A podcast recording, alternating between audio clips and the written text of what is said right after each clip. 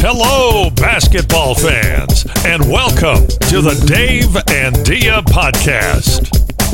Starting at center from Portland, the wily veteran Dave Deckard. And at guard from Los Angeles, the patron saint of rainbows and unicorns, your podcast MVP, Dia Miller. Hello and welcome once again to Dave and Dia at Blazers Edge. We are happy to have you here on this steamy and hot August week. And speaking of steamy and hot August, uh, Dia is in Las Vegas this week. And so it's not actually the Dave and Dia show. We have a pinch hitter. It's actually going to be Dave and Henry, which is far more of a 1960s sitcom sounding thing, uh, but is hopefully an entertaining podcast because we have Henry Abbott of True Hoop here with us today, and it is an honor and privilege. Henry, hello, how you doing? I'm great, Dave. So I'm honored to be here. Good to be talking. I feel like this is about. Um, well, when did we first meet? 150 years ago, roughly. is that where we are? Yeah, it was in uh, in NBA writing terms, I mean, you were the first. We'll get there. Uh, I came a little bit after you in your wake, but uh, True Hoop kind of plowed the uh, field to uh, open it up for people who were media uh, and media adjacent to kind of get more access and talk about things in a different way, a little more independent, a little more entertaining perhaps than the normal beat writing. And there was a time, I'm sure it's still true, but I remember in those early days when you were the voice and we were all glued to everything that you said because it was so different and so. Uh, you know insidery views. So let us know how did True Hoop start? Where did you start out? You have some Portland connections, right?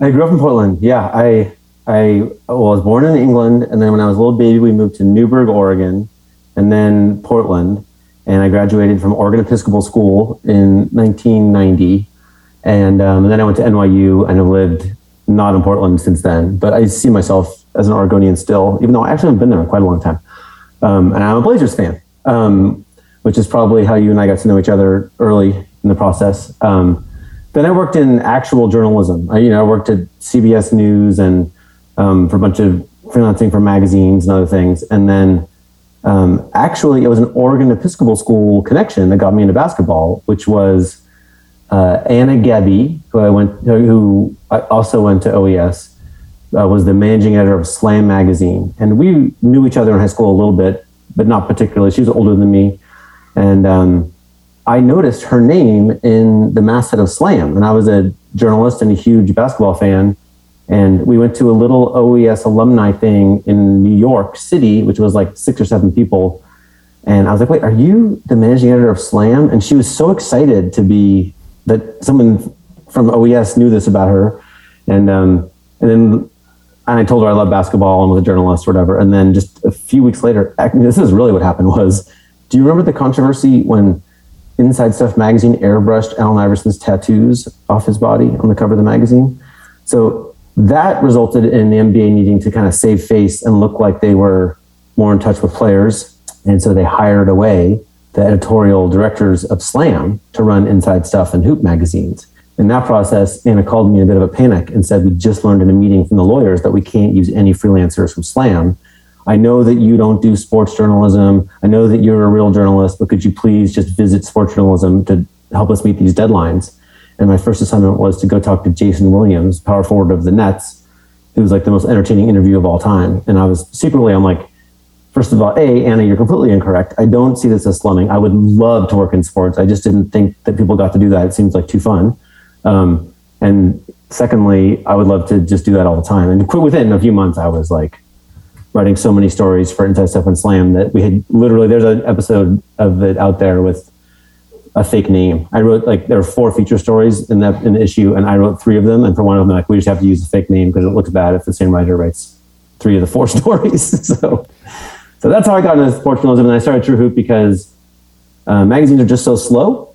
Um, you know, you turn in a story and it comes out eight weeks is like the fastest, and I just knew a whole bunch of stuff that was only of use for a day or a week, and I didn't need somewhere to park it. And then uh, a buddy of mine, Alex, was like, "You need to start a blog," and I thought that was just a stupid idea because it sounded kind of dorky, but he eventually convinced me to do it, and um, it, it was wild, Dave. It was like it quickly, like all sorts of things happened, and and it obviously seemed like a better thing to do than everything else I was doing. So I kind of convinced my friends and family that this was this was the right direction, which was a pretty bold thing to do, but but worked out. Yeah, because when you started it, I mean, this did not exist, right? I mean, I, I, from what I remember, media outlets, traditional media outlets, were just starting to get into the online field, but people were basically porting their normal stories and reproducing them online without any changes, without any interaction, without any uh, sense of the advantage of being able to deliver content that interactively and that quickly. They're just saying we're going to be newspaper writers and it's going to be electronic. And you were one of the first, weren't you, to just kind of like start putting out content very quickly, start dressing it up a little bit. Uh, I remember you being very accessible too, which a lot of uh, media people just weren't. Yeah, it was a different. Um, I mean, I, I, had a blogroll on the side of True Hoop, and my aspiration was to have every basketball blog there. Um, and at the beginning, it was 12. Um, I know uh, like J.E. Skeets was in there, Kelly Dwyer. Um, I could probably think up who the rest of them were if we had way more time. But um, actually, it's all in the Wayback Machine. You can go see it. But you know, it was literally. I think there, as far as I could tell, and I worked pretty hard to find out, there were 12 basketball blogs in the world, and within a year there were 200, and it was impossible to keep them all there. Um, but yeah, I, my thought was that I, I, I sort of hated AP style. I mean, I went to journalism school and studied journalism, but the style of telling the story that way, like even the people who wrote those AP style stories who were my friends, I was like, when they would just tell it to my face, they would say it like a normal person talks, right? Like they would just say, "Oh my god, you wouldn't believe what happened! Like this guy's such a jerk." Blah blah. blah. And I was like, "Why are you? You know that's the best way to tell this story, right? Why are you telling it in this very stilted way?" Which I think honestly is just designed. The reason we have AP style, I'm pretty convinced, is because it keeps the publisher from getting sued. It's a way that you can have a million employees right churning out content in a way that is of low legal risk but it's not good for the audience. It's not good for the journalist. It's good for the publisher, right? So I was like, let's just make it so it's good for the audience. Let's try to just talk plain spokenly. And um, anyway, that that was the idea. And I wanted to, you know, I, I believe in capital J journalism. I wanted to like call people and research stuff and tell the truth. Um, and but I also wanted to just, you know, give it the feeling of telling it like it is, and not just the the veneer of that. Right, and now, of course, that you would have a hard time finding it otherwise. That everybody yeah. morphed over, right? Uh, so it's, it's a very confusing media time right now. Yeah, there's not a lot of traffic for AP style stories, that's for sure. But um, we have other kinds of horse crap. you know, like there's a like the the Instagram version of journalism is not particularly enlightened either, right? Um, it's very well, uh, you know, I think that the Hannah Arendt has this quote that like the, the enemy of truth is power, right? And uh, I think that is proving true on the internet. Um, you know, it's you know whether it's the pandemic or climate change, like someone's like, hey, hey, you know, this looks a little iffy. You know, powerful voices are like, we don't want to hear that, right? Like, just keep it quiet, and uh, that gets a, that wins a lot of friends, which is a little scary. But um, but yeah, I do think we've broken the AP like lock hold on sports info, which is I think a good thing. Yeah, I mean it's it's not bad. There's uh, to me, there's always been a sense of baby with the bathwater. Uh, w- something that happened relatively quickly after individual journalists either websites or reports for a greater website became popular was very quickly those journalists became the experts now all of a sudden you're not just writing you're on radio interviews uh, locally and nationally. You're on tv you're getting other gigs and all of a sudden uh, a person who was expert in writing and reporting in a certain style is now an expert on the thing that they were reporting on. And that was an interesting metamorphosis for me because at that point, that's for me when a lot of the, uh, what would one say, reserve, uh, objectivity uh, kind of went out the window because it's it's relatively difficult to go on TV and say this is the way things are and then to sit down in front of a keyboard and write no that's not actually the way things are because here's this evidence.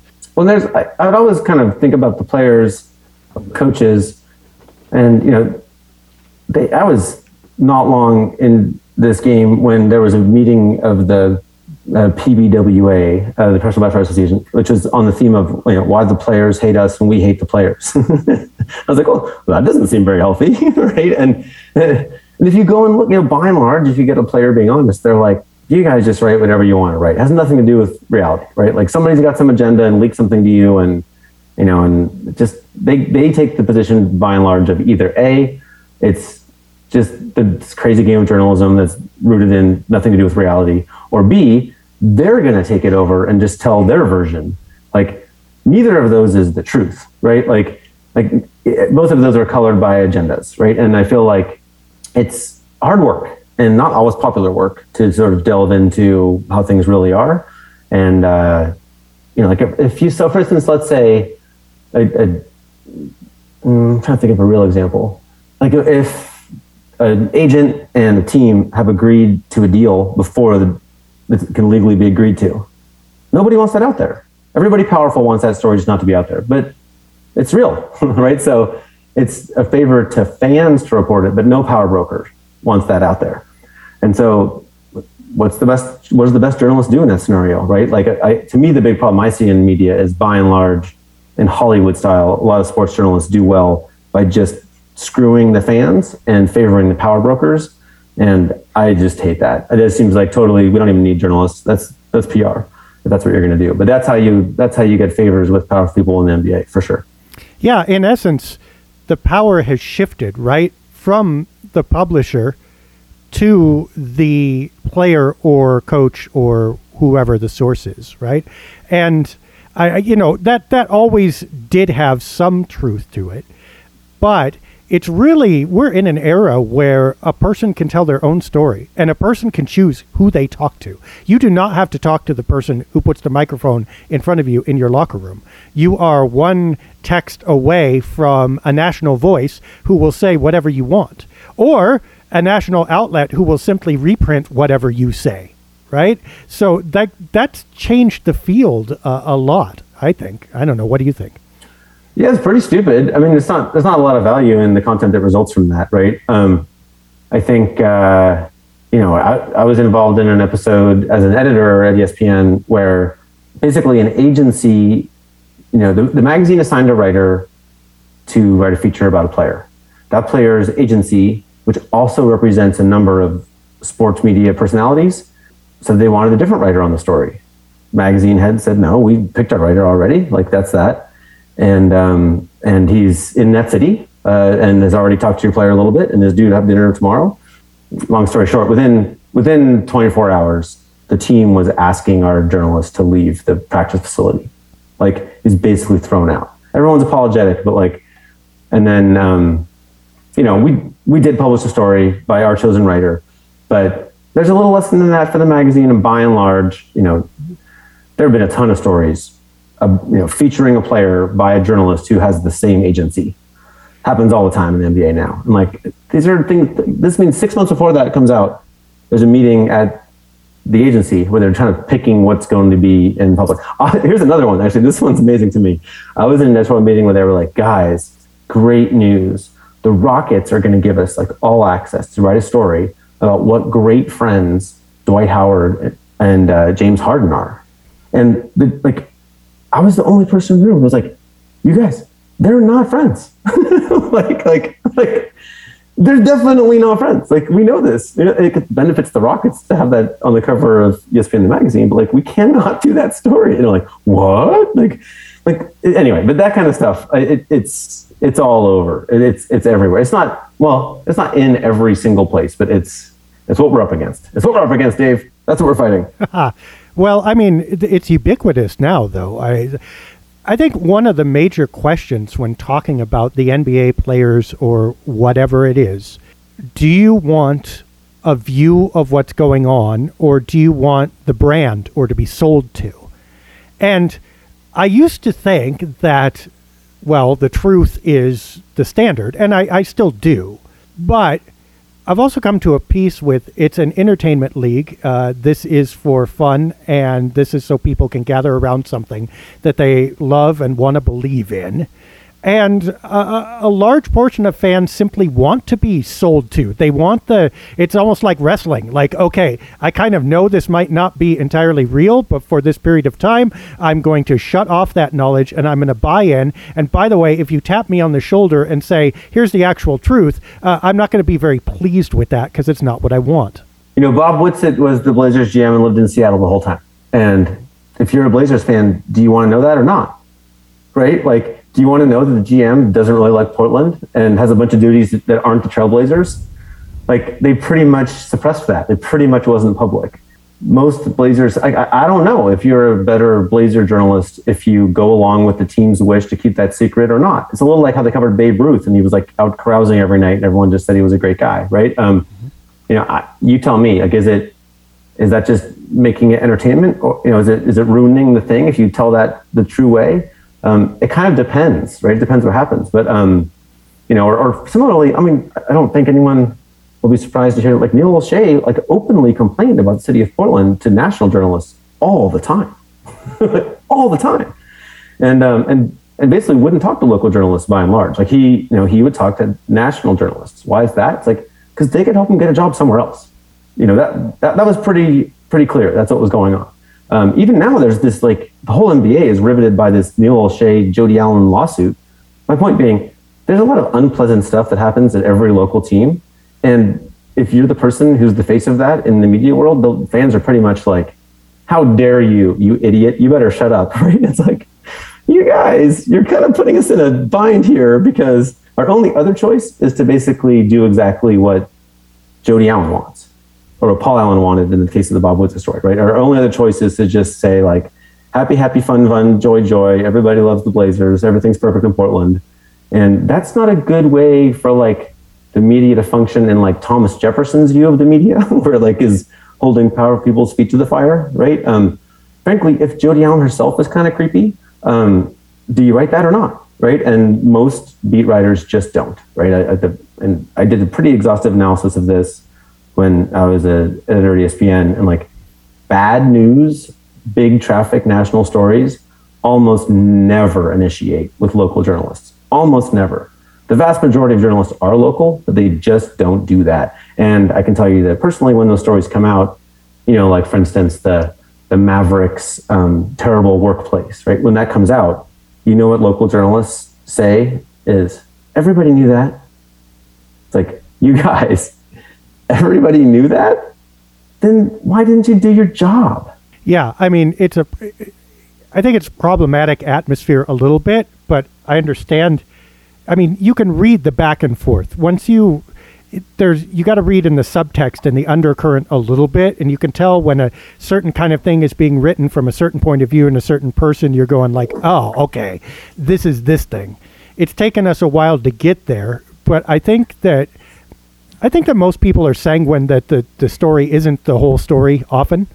That said, what drives me up the wall is when people see the story from the team or the player and they speak and then those people go oh no that's here's the final truth. This is it. It's done. Well no i mean that's inherently their brand that, that's what you're getting. Now, it may also be true, and it certainly has elements of truth. I think few people are up there just telling bald faced lies all the time. But what you're hearing from inside teams and from players is often an angle or slice of the truth. It's certainly not the definitive thing. Uh, if it were, then we could all go home and just read off of Facebook uh, what's going on with sports entirely. Yeah, I know. I couldn't agree more you know, there, and you know, you're really good. You know, I love reading your work, interpreting what is public, and I feel like you're very thoughtful about it, and you know, you can learn a ton if you're reading as carefully as you are, right, from what's public. I think uh, the media really has two powers, and we mostly focus on one of them. One of the powers is like, what's the angle, right? Like, which side are we taking? You know, who's lying, right? That's important. But I think maybe the other thing that's hugely important is what are the topics we discuss at all? I think there are the agendas come up in a more pernicious way. So, for instance, really nobody in sports wants to talk about doping. Like, it's just not a winner. It, it costs money to every participant in the chain. And so, guess what? Nobody does. Like, day after day, team after team, weird signal after weird signal. Like, all, every beat writer in the NBA every day just doesn't talk about it. But you know who does talk about it? Players. They're very worried about it, right? It's not a super safe environment to be a clean player anymore. And the league doesn't want to talk about it. They, you know, they, they sort of overtly punished me for bringing it up. Um, and you know that's not it's not a great environment for truth telling when if you stick your neck out to say to tell the truth when it's unpopular like it everyone agrees that that's a bad thing like that's a little tough right yeah I, I remember writing about doping a little bit and you know i'm farther away than you are from the game so i'm less expert so i try to i try to moderate my takes accordingly that said I remember writing about doping once, I think it was five, six years ago. And then, you know, you think everybody says, well, no one's listening to your little website. No one really reads it. I, that day, you know, uh, communication from the NBA, like, hey, yeah. what are you doing? And da, da, da, da, da, da, da, da, da. And it's like, oh, well, I guess somebody's reading this. Anyway, I'm sure I know who sent that. yeah. yes, there are chains. Oh, I used to be able to, like, I could tell as I was writing who I was going to hear from. So, uh, yeah. uh, you know, it's like, it's pretty funny. It's like, that's how I knew that, that's part of the reason I knew that the Blazers, for instance, needed a regime change. It's just like, I don't even have to ask anymore. It's just like pressing a button and getting yeah. the same response. And it's like, something's got to change here. Let's talk about the NBA a little bit uh, away from media. What do you think are the biggest differences now from when you started or your early years to the NBA now? How how's how's the league evolved? Well, maybe it's my perception that's evolved. I'm like you know older, um, less excited just to be here, and more kind of like, hey, how does this thing work? Right? Less, um, you know, I, I went to my first finals. I think in 2000. I'm pretty sure that was Pacers Lakers and don't, know, I was a journalist. Remind us Blazer fans about who was. Yeah, that was a tricky year. Tricky, tricky year. Yep. Um, Fourth sorry. quarter collapse. Yes, in here. Oh, it's just that hurts. Yeah. yeah. Um, so, I do remember. You know, I as a kid, I would walk in Memorial Coliseum, and that crowd, and I would get this sort of like breathless feeling of like this majestic palace, right? Like you're walking into a holy space almost. Um, and then you become a journalist and like you know you're forever waiting outside locker rooms and you know annoyed that someone said they would meet you when they won't or whatever. And just it feels like work. But the finals this is my first finals. I walked into the finals. I remember thinking like wow you know this is this is a special thing to get to be here. And i sat alone in the uppermost part of the stands just looked at the state empty stadium for a while. I think it was like travis best was shooting or something. I was just like you know this is cool. I get to be here. And um, so at that time the NBA just felt like something I was curious about, right? Let me just like learn how it works. At some point, you know, Dave Stern retired, Adam Silver took over, lots of other changes. But I, now I'm much more familiar with it and less curious, right? Now I'm more like, this, you guys, we have not done our homework here as journalists. Like we are not keeping around the ball. And like maybe it's always been this way, but certainly now it feels to me like, frankly, the NBA is in the eyes of the billionaires who run things, it's largely useful as money laundering for terrible things. And it's weird. It's weird to see it that way and to look how beholden, you know, like you know, Adam Silver just won't criticize powerful people. He's he was great friends with Jared Kushner and went through the whole Trump administration without saying seeing a single flaw worth noting in public. Um, it's weird. like what's going on with that? And then you can see there are a lot of business ties and you know Josh Harris is in meetings at the White House and on and on. Um, you know, anyway, I could go on forever about this or with this whole series on True Hoop about the NBA's ties to Jeffrey Epstein um, and Apollo Global. Um, it's kind of wild, but uh, yeah. So that so it feels to me like I see more now, and it feels you know, Adam Silver basically doesn't take hard questions from journalists ever. He basically is, you know, David Stern wanted to fight with us, right? Like he loved it. Actually, he, he gave a press conference at um, the NBA draft lottery, and I was standing next to Chad Ford. And Chad asked him a really tough question and then a tough follow up. And as soon as, and I was like, oh, you know, maybe Chad's going to get murdered, was my first thought. And as soon as David Stern came over and they just yucking it up and he's clapping Chad on the arm, and Chad's like, here's the secret about David Stern, Like, he's bored and he just loves to fight with smart people. That's what he does for a living. And so I was like, screw it, I'll do that. And so I just would, David Stern and I got along great. He wanted to kill me a bunch of times, but you know, he was always available to argue with. and um, that was a real useful thing. I think he, I was aware in real time of him covering things up like the Donaghy scandal. I asked him like really hard questions about that. And he was just like, gave lawyerly, total horse crap answers, but I admired the artistry of it, right? In the case of Adam Silver, like you don't get to ask that question. You know, like all these things that come and go now, it's like we'll never know. If you're the kind of guy ask that question, you're not getting asked. You don't get to ask another question. And he only holds one or two press conferences a year where there even are questions hollered at him, um, and he gives very safe interviews. Um, and if you're someone who writes about doping or whatever, like you're not going to talk to him. Like it's just not going to happen. Um, so that, that's what feels different to me. It just feels like, you know, there's kind of these tectonic plates beneath the surface of like LeBron and Klutch are pushing for this, and Adam and the league are pushing for that, and you know these players want this, and blah blah blah, and like mostly you can get kind of whispers from that, and you can get a sense of the agendas, but there's very little forthright, honest talk. Yeah, it's interesting. It's if you read like David Halberstam and you know some of the old seminal ABA and NBA stuff, and how these owners were invested in in making a league work so they could make money. You know what I mean? They were yeah. there. There was kind of the sense of growing or planting. Now, I, I, don't mean that they were altruistic or saints or in any sense of the word, you know, good, but they were conscious that it was time to grow this league, and that was how they were going to make their dollars. Almost now, it feels like they're in a harvest, right? Okay, this is grown now it's time for everybody to reap the rewards. It's time for billionaire investments. It's time for you know high six figure uh, player deals, uh, and, and I, I, think you're seeing that uh, play out and, and benefit a lot of people.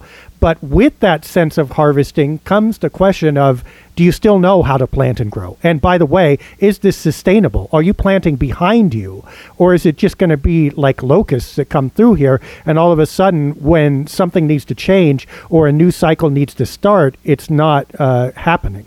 I love how you just put that. Yeah, I'm going to just, if you don't mind, just use that as is planting behind you. Um, you know, most of the value of the brand now is like there are, you know, five or six leading money losing streaming services, right? And one of them will hope to keep in business longer by having by continuing to lose money, but with this logo on it, which might make them la- outlast one of the other ones that go out of business, right? So that or um, the NBA and its various teams are incredible brands to put on real estate around stadiums, right? This is a giant influx of money. The act, neither, neither of those things are really in the business of injecting delight into the hearts of young people or the public at large, right? Or filling the stadium with just a city that's beloved of you know to a team. It's not really how the business works anymore. It's you know you need a certain number of luxury suites, you need Fortune 500 companies in the vicinity, you know Maybe you can make money from local broadcast, maybe you can't. Um, but it's not really about wow, look at you know Maurice Lucas and Bill Walton and Herm Gilliam and how much the city just swoons for them. Like it's not really how it goes. It, it's how the money goes. It's how the interests of the people at the top go. Um, and I think that's very much how you end up with some pretty creepy backroom business around the NBA. Well, and how much of the investment, as you say, is not in basketball? You know, it, right. it, almost doesn't matter what happens with the basketball. The basketball is the is the little shiny object, uh, the laser pointer to keep the fan cat interested, but it has no yep. real significance. What's really happening is around it. I mean, you can see this in uh, the way owners make their money. I mean, year to year to year losses or gains. I mean, there's something to that, right? And you don't want those to spiral out of control. But it's the investment, right? It's Paul Allen buying this team in whatever it was, '98 for uh, some, you know, hundred million dollars, and then you, you know, Jody will be able to sell it for four billion a couple decades Yeah. later. Okay, the questions in that is is that growing the product at all? Does that change the product at all? Or do you want to actually status quo the product so nothing messes with your gains? But also, how much gain is left? If someone's buying a team for $4 billion right now, or whatever the Knicks would sell for, how do you get your money? Uh, how do you how do you get your investment? You're not you don't have a huge year to year profit. Is this thing really going to go to twenty billion dollars in another twenty years? I don't see how that happens. So Well, and think about this. Like they, I mean, I'm not an economist, but like the way supply and demand worked, they're letting private equity come into sports for the specific reason that they've run out of individuals with enough money.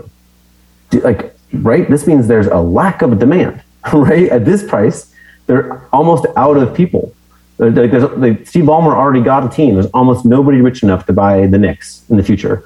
So they have to just open their minds as to who could possibly afford this. And the answer is these kind of pools of capital that come with just the most unbelievably complicated ties. Like these same private equity firms have defense deals with the United Arab Emirates and Egypt and Saudi Arabia. And like it's just it's a very complicated set of businessmen, right? These are some of these people who are around Trump, you know, getting in legal trouble right now, right? Um, it's a, it's a tricky thing to do. So to your point, I, I, I don't see how, you know, they, there are these projections that the future valuations will be, you know, 5x, 10x, 50x. I'm like, who, who, who could possibly afford this? I don't see how it can go on forever. Um, and I, I think we should also acknowledge it's not always even about the actual return on the sports investment. So, for instance, um, Steven A. Cohen got in a lot of legal trouble. Um, there was insider trading at his firm, and it damaged his business life. Right? He's very, very successful multi-investor, but he was seen as someone that the most blue chip of banks and such wouldn't do business with. But he bought the Mets because when you buy the Mets, you're in the newspaper every day as just like a Wall Street guy, not a Wall Street guy with a compromised record, just a Wall Street guy. And he's a guy who's famous for spending a lot of money on pitchers and you know getting expensive infield, blah blah blah. Um, that's a really healthy context. He has laundered his name, and um, I know a guy who knows him who basically is like buying the Mets wasn't because he cares about baseball. It was because it fixed his business career. Now will meet with him again because he's Mets guy. Mark, Mark Cuban didn't have that Steven A. Cohen business history, but he was not someone who got invited to the cool parties, right? He was never going to be on Shark Tank. And you know, I believe he loves basketball very much, but it was overt. He's he has expressed it in a million ways. Like he wanted to be a blue chip guest. He wanted to be invited to things. He wanted to be people, some people whose name they knew. Like the, the Mavericks were delivering a non-cash return to him that meant the world to him, and you know that worked, totally worked. And once he was on Shark Tank, he you know he started not turning returning everybody's call quite as fast, you know, because he was like getting closer to his goal. So you know, and the Allen family has had, you know, Ghislaine Maxwell on Paul Allen's yacht, and there's a bunch of Ghislaine Maxwell's family investing in just business crossover with the Allen family. And, you know, I, I don't know why they bought the Blazers, but um, we can't swear that it has nothing to do with trying to gussy up a reputation a little bit. It could be. Yeah, it's a, it becomes a laundering thing. And you know the the par- another parallel we can look at is the old casino story. You know, if you've watched that movie or Las Vegas, you know, used Yeah. to be owned by individuals and or you know organized crime. But the lament that once upon a time this was about customer service, right? Once upon a time you could walk in if you were a whale, you'd be pampered, and everybody knew your name and everybody, you know, whatever. And then it, it, it's been basically bought out by these huge conglomerates, and as you say, you know, equity, what have you. And so, what's the strip like now? Or what's what's the bottom line? It's not customer service; it's extracting the percentage, right? And Right. It, it, that was always there. They always did extract the percentage. That's why they did it. But there was a, a coinciding idea of connection with the customer. That it's now that it's very corporate. You basically walk down the strip and you see the same casino with a different exterior you know every every 10 feet there's another one and and they're all about how we can turn how we can turn profit well okay the NBA is not dissimilar from that. And by the way, I I, find that, and it may be because I'm more embedded now than I was 20 years ago, but I find far fewer differences between most franchises now, most NBA presentations now, anything about the NBA now than than there was 20 years ago. You used to know there was a big difference between the Blazers and Pistons. W- What is Mhm. it now? I, I I'm not sure I Mhm. could name it. hmm Yeah, there's a. I love this story that this like GM told me where teams were run by a small group of men who just rotated, right? Um, and when when a new owner would come in, you would go on what they would call the walk. So the GM gives the owner a tour of the stadium and has like an hour to convince the owner that everything the owner knows about the business outside of the NBA doesn't apply here. This is a magical land. It's like joining the Senate or Hogwarts or something, where you know, like if you're really good as a billionaire and write all the big checks, then after a few years, we'll let you be in the draft room, and then maybe you can be on a trade call, and like and on and on. But like all the rules of management, all the books you've read, they don't apply to here because you're from you're like a grocery store magnet or um, the Spurs owner was like a, the Caterpillar. They had Caterpillar dealerships. You, you know one business. This is a different business. But then, you know, by the time you get to the current owners, you know, like Josh Harris and Dave Blitzer have invested in and run successfully hundreds and hundreds and hundreds of companies. And they know that the management principles that apply in one apply in all. And you can't take them on that walk and fool them anymore, right? So now it's like, you know, I've been, you know, to, almost all of the MIT Sloan Sports Analytics conferences. This is the place where we all learn about dynamic seat pricing, or you know, how you sell your in-arena signage, or like on and on. They have these kind of best practices, which are pretty sophisticated and in many cases driven by machine learning. And to your point, like ubiquitous, right? You just, you know, you you you might pick a deal with one gambling company or another, but you're going to have a deal with a gambling company, you know, and you're and on and on, right? Um, this is this is how it goes. You're exactly right. So, as we uh, before we end here, uh, got to talk about the Trailblazers. That's kind of why we're here. Although I've loved this uh, broad view, we don't get this very much. So, This is deep off-season stuff, Dave. yeah, no, but it's it's really good. Uh, it's, it's rare. Anyway, there are a thousand questions I want to ask. Let's start with this one. Um, what what's the perception of the Trailblazers around the league or nationally, or because we get so myopic? I mean, we're in it every day, and everybody who reads Blazers Edge pretty much is in it every day, and we all have our tropes, and we all have our stories, and our biases, and our ways of describing things that we presume are true. Uh, Zoom us out a little bit what what do people think of the Trailblazers, if anything?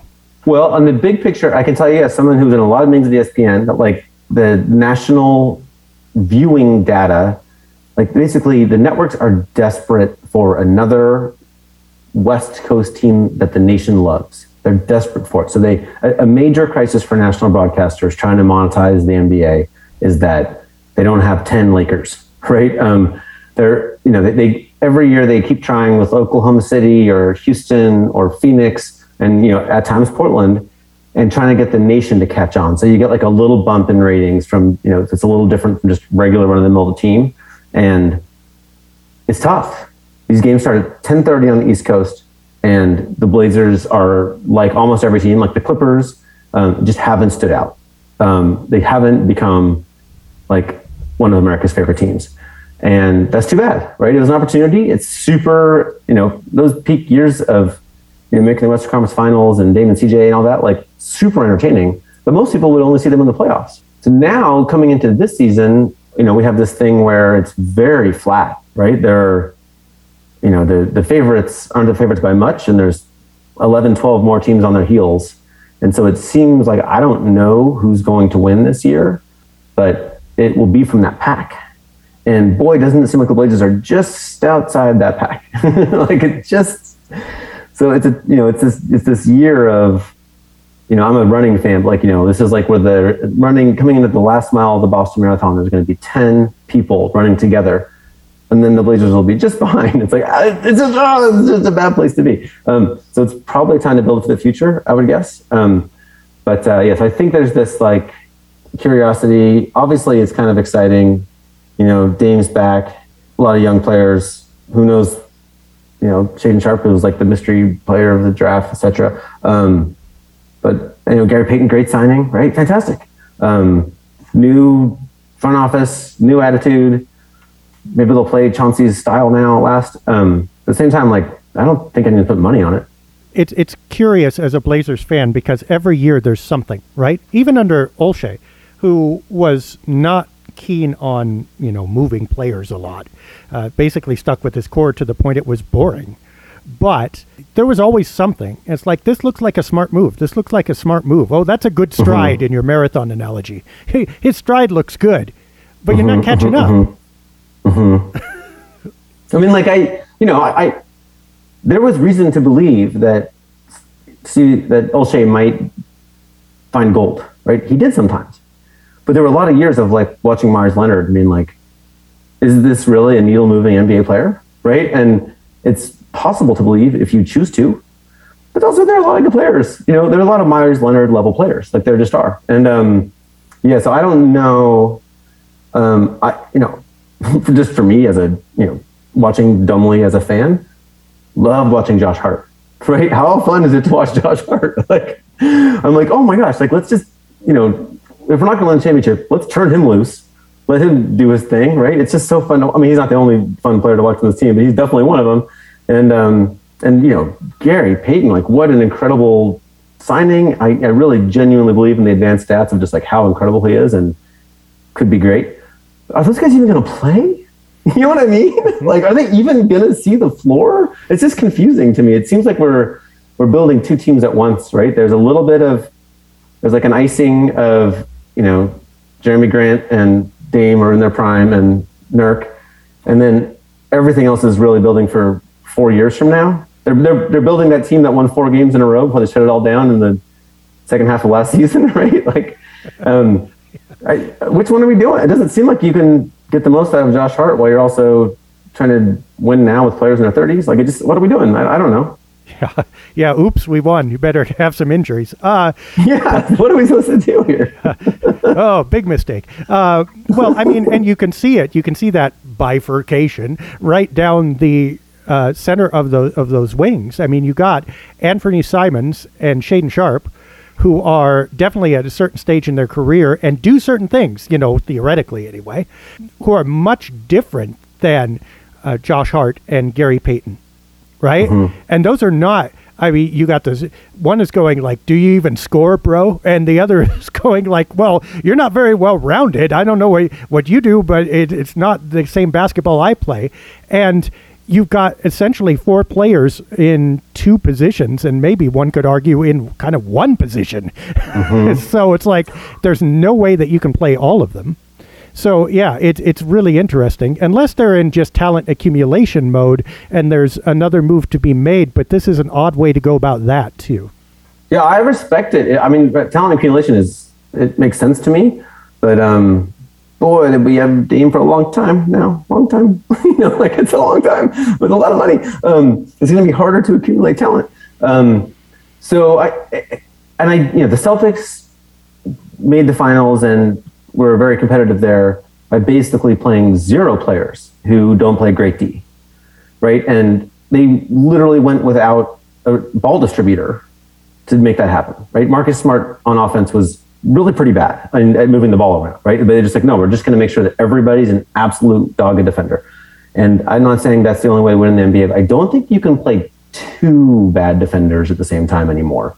Maybe one. So to me, I don't you know I love hearing Dame talk about wanting to come back with this meaningful time off, much improved the things he was worst at. Like, does that mean he's an average or plus defender now? If it does, total game changer, right? But he's been very, very bad.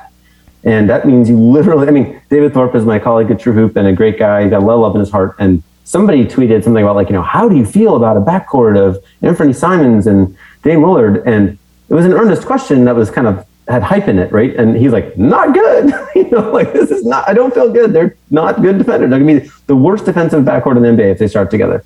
And I love both those players, but like they need to play with Gary Payton and Josh Hart and those guys. Like, they need to like if you're gonna play one of those guys, they need to play with absolute wizards of defense who are flying all over the court and chasing people off three point line and stopping dunks at the rim. And you know, you can't. I think that's how it has to go. So this is where it doesn't make sense. Like I'd be all in on maybe Ant can become that. You know, maybe I don't know anything about Shaedon Sharpe, right? Like, well, I don't know. Maybe he'll be that. but he would need seasons of work, I presume, to reach that level. But I don't think we're going to have if if, if the plan is older Dame and you know is somehow going to be better than the Dame and CJ Dame, like unlikely. That seems unlikely. Yeah, I mean the book. The book, at least as far as I saw, and this is more observational than st- statistical, but when you put four good defenders around Dame, he could hold, and he actually yeah, got more active, right? Yeah. But as soon as there was that other gap, that was a gap too many. Like you say, you can't play two bad defenders. Right. So. Right. And it, it's curious. It's almost like a shell game going on, and, and it's almost like it's almost like the Blazers know that they're not going to do it right now, but they're not going to say that. But they're quietly building up. It's almost like risk. You know, you're playing, you know, when you play risk and you're going, no, no, I'm not going to attack you. But all of a sudden, those little things get added right at your border. and it's like, hmm, yeah. the actions and the words don't match up here. The, the, the emphasis on younger players, going with non defenders at guard, uh, kind of overlooking Josh Hart, right? Uh, it's like, okay, I get your Gary Payton move, but all these other things seem to say, yeah, you're you're actually building for the future. And by the way, other than Dame, the things that are longest term and most secure about the team are the future things. Like the present things are either pretty speculative contract wise or in terms of injuries and health and actual production on the floor. Yeah, I totally. I mean, you know, the, the this lottery pick that became Shaedon Sharpe would have been the key thing to get Dame the win now players that he seemed to want last summer, right? And they didn't trade it away. Everyone thought they were going to, right? There was a lot of speculation about what they were going to do, who they were going to bring in, and and they didn't. Ultimately, this you know, and and the Jerami Grant commitment is for one year. Am I not mistaken? Right? This is a one year commitment to basically the kind of player that Dame said he wanted at the kind of age Dame would want the player to be, right? And you know, this is basically a very, very young team. And Dame, maybe that's great. Maybe it, it, wouldn't be my last pick to be like a Cinderella story of this season. It could be very exciting. But, um, you know, I, one of the things I love is when you see these stories of like the, the summer league players, the who's who's in your practice facility in like May and June, who just like show up and are dogged together and earn trust and love each other. And the Blazers have players like that, but they're, you know, Brandon Williams and stuff, right? Like, are they even going to be on the team? like, are they going to be on the roster? Like, I sort of, it feels like if you can get so that the core and heart of this team and the players who are most dogged and committed are also getting a chance to blossom, you have a chance to really be that team that elevates itself during the season.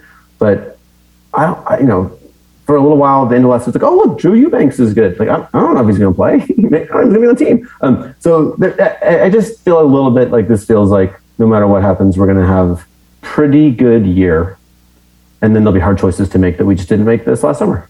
Yeah, I mean, the, yeah, I thought that's a brilliant point. That the heart of the team, like if you think of guys like that, just make your heart leap watching them play. I mean, Eubanks is one of them. Trendon Watford's another one. Dame is. Yeah. Okay, so you've yeah. got Dame, but then it's all the guys with that Terry Porter, Jerome Kersey spirit are all at the bottom of the rotation. Yeah.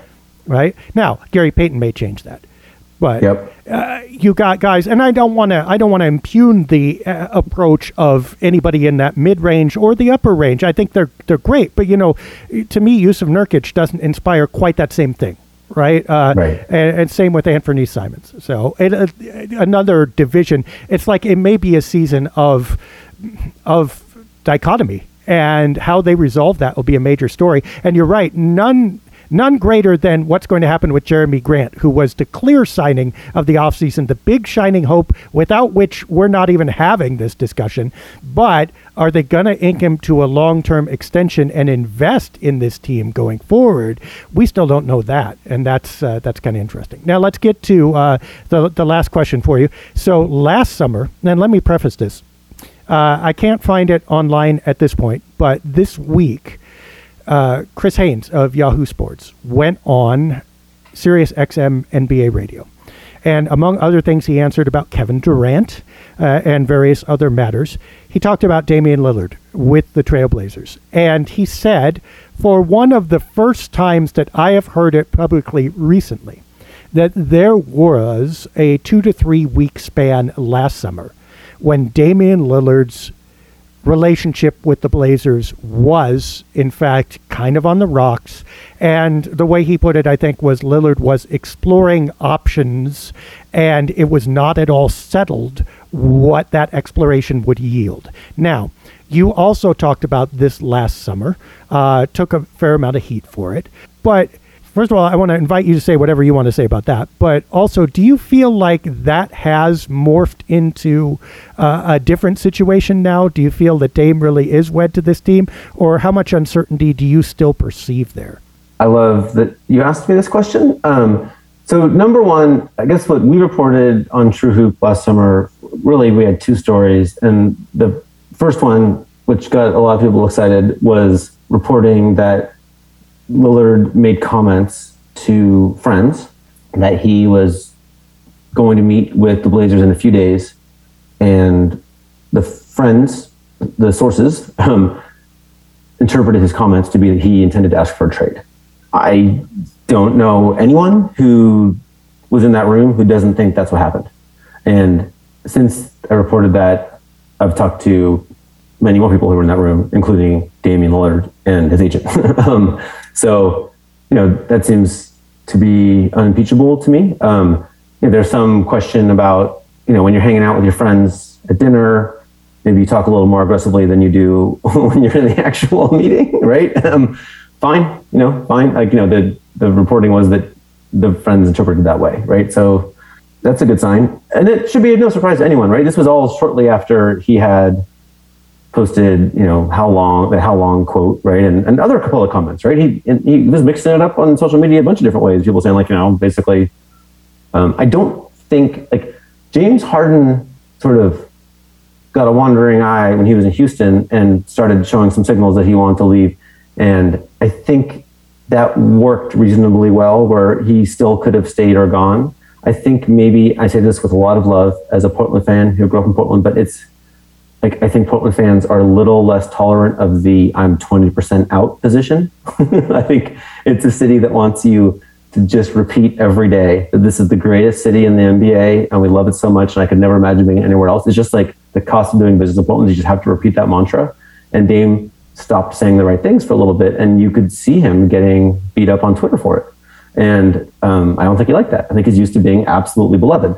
And so you know, I, but for that reason or another, um, you know, he he continued to play a little bit of a double game, right? There's always been a little bit of a wandering eye, or most to win championship first, and I'm a one city guy. I'll say he's always had kind of both messages, and I think in Portland, there's been a preference to just see the one message.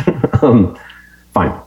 The other thing that happened was part of a very long political fight in the NBA, which is for agency, for who determines where I work if I'm a star player, right? And it's the, the latest chapter of it is that, and this has been explained to me by GMs, agents, um, people directly involved in Damian's situation. That is like the de facto state of play right now in this chess is if you're willing to stay home and you're a superstar, then you then no one can tell you where to play. You can pick everything, right? But you have to be willing to forego your paycheck, right? And we've seen it all over the league now, right? It's happening in lots of places. Um, a, a, good number of the NBA superstars didn't play last year. Um, and James Harden and um, Anthony Davis, there's many examples of people who've used this to great effect, right? Um, so, you know, I was very curious for a player who was under contract as long as Dame was, what leverage he had to change anything, right? Couldn't they just tell him to play? And, you know, lots of phone calls that very well explained thing to me was basically like, well, if you're playing hardball, you can play hardball. One example of how this comes up is like, let's say a team offered to the Blazers like the number one overall pick in the draft for Dame to go to be a Piston, right? What they do is they are exploring that and they would call his agent and say, would he show up? right? And you can say whatever you want. But um, but this is how a player in Dame's position gets to have some control and make sure he doesn't end up on a team he doesn't want to end up on, including possibly the Trailblazers, right? And then after that, this sort of shadow game of leverage of like Jody Allen needs to sell the team and needs it to look like a beloved, popular team with halfway decent local ratings and all that jazz and sell out and everything. All that has to happen. She needs Dame's endorsement, right? At the same time, he's eligible for a contract extension at an age when he's due to be not worth that much money, right? These are this is this is the John Wall extension, right? Um, at a position at the John, at John Wall's position. Um, so there's this shadow boxing going on, and you know he needed to, or whoever's managing his public image needs to make it clear that he's willing to stay home or to leave, to give the Blazers a reason to sweat, right? And um, I wonder if maybe I was part of that manipulation. um, but uh, in any case, it doesn't matter. He's there now. Um, he got his money. And uh, if the Blazers actually are building a young team, I presume he won't be there forever. I presume that it wouldn't, it wouldn't make sense. But maybe I'm wrong. Maybe maybe you know, maybe it's a mix. Maybe it's like the Warriors, where you kind of go old and young at the same time. Um, but yeah, it feels like there was some some chess being played that wasn't appreciated in real time by everyone, including me. But now it's a little clearer. It's, it's interesting because it feels like if you're a superstar, you're on a series of one year contracts, even if you have a six year contract. And um, yeah. So, last question then. Uh, how, when you hear the concept of loyalty, because that's a word that's thrown around a lot here, how does that strike you? A player has loyalty or a team has loyalty uh, to a player. Does that have any weight, any cachet? Does that spend at all? It would if we did away with the draft. Honestly, if, if, if this was Dame's chosen team and he liked the culture and he loved this coach or whatever, then I would believe it was a real thing. But that's not how this goes, right? Like they shunt you around, you go wherever you want, and then you're supposed to just take the microphone and say like, "Oh my gosh, I just always loved. Where am I? You know, like which hat did they just give me at the draft? What? You know, like you know, I love this four seasons so much more than the other one that looks exactly the same in the other city I was in. Like, you know, the league is not built that way. The league is built on shut up, kid, just go play, right? Like that's that's the message to every player. And um, you're not going to see your kids. You're not going to see your wife. Like you're just going to be gone. Just hoop for us, make us money, right? And that's how every day goes. And um, now we're supposed to also just put this like, like we're all in some like army unit together or something, even though it's just not, it doesn't wash for me. It's like, it's just, it's just a game. Um, I would love it if what we really had, and occasionally there, you know, I, I wrote a story once about um, the Bulls um, in their like Joakim Noah heyday, like seemed to really love each other. And I went into the locker room and basically I was like, I went to player after player and I was like, I want to write a story about this, but I don't want to look stupid. I don't want it to be the 50th time they tell us like that James Harden, Dwight Howard thing I said earlier, that they like lie to us and say this is really about players loving each other. And um, can't remember who, Taj Gibson opens his phone. He's like, "Look, does this convince you?" And he shows me like his last. He scrolls through like his last like 50 texts. It's all teammates. That's the only people he's talking to. you know, and he's like, "We really freaking love each other." You know, and, and Joakim Noah is like, "Don't even worry about it. You're just like 100." percent You know, so it, it can happen despite the environment but I don't think it's smart to demand the performative show of loyalty, right? Like it's just not how the world works. It's just it's a silly little thing for fans. And when there's no incentive to give any other answer, you're going to get the answer that you demand.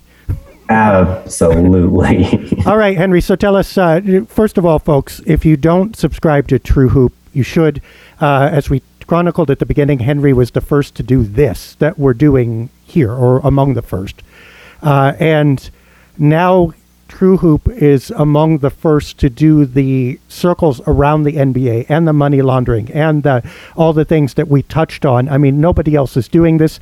I assume in two decades this will be um, standard, like covering basketball is standard now. But Henry has always been at the forefront. He's our Moses uh, out there with his staff parting the Red Sea, taking us to somewhere we know not where. So, uh, so proud to be identified with Moses. There we go. Thank you, Dave. you need to grow a beard. Uh, in any case, uh, tell us uh, how what we can do at True Hoop, what we can see what you have, and how to subscribe. So my partner is David Thorpe, and he really is a basketball genius who like personally advises very elite NBA players on how to improve in their game, and he shares all kinds of crazy insight all the time. Um, then we have a podcast we started in the in the depths of everyone in lockdown called Bring It In, um, which is you know David's big brain and a lot of fun. And then um, we have a bunch of free articles. If you go to truehoop.com, um, you can just get emails with free stuff. And then if you're really all in and you want to get the full Brainiac, Inside Dope, uh, all kinds of crazy stuff that you can get anywhere else, um, and you know all the stuff that upsets Blazers fans about Damian Lillard, um, then you can subs- you can pay to subscribe to TrueHoop.com, and we'd love to have you. Yep, you should probably do that because Henry is amazing and David as well.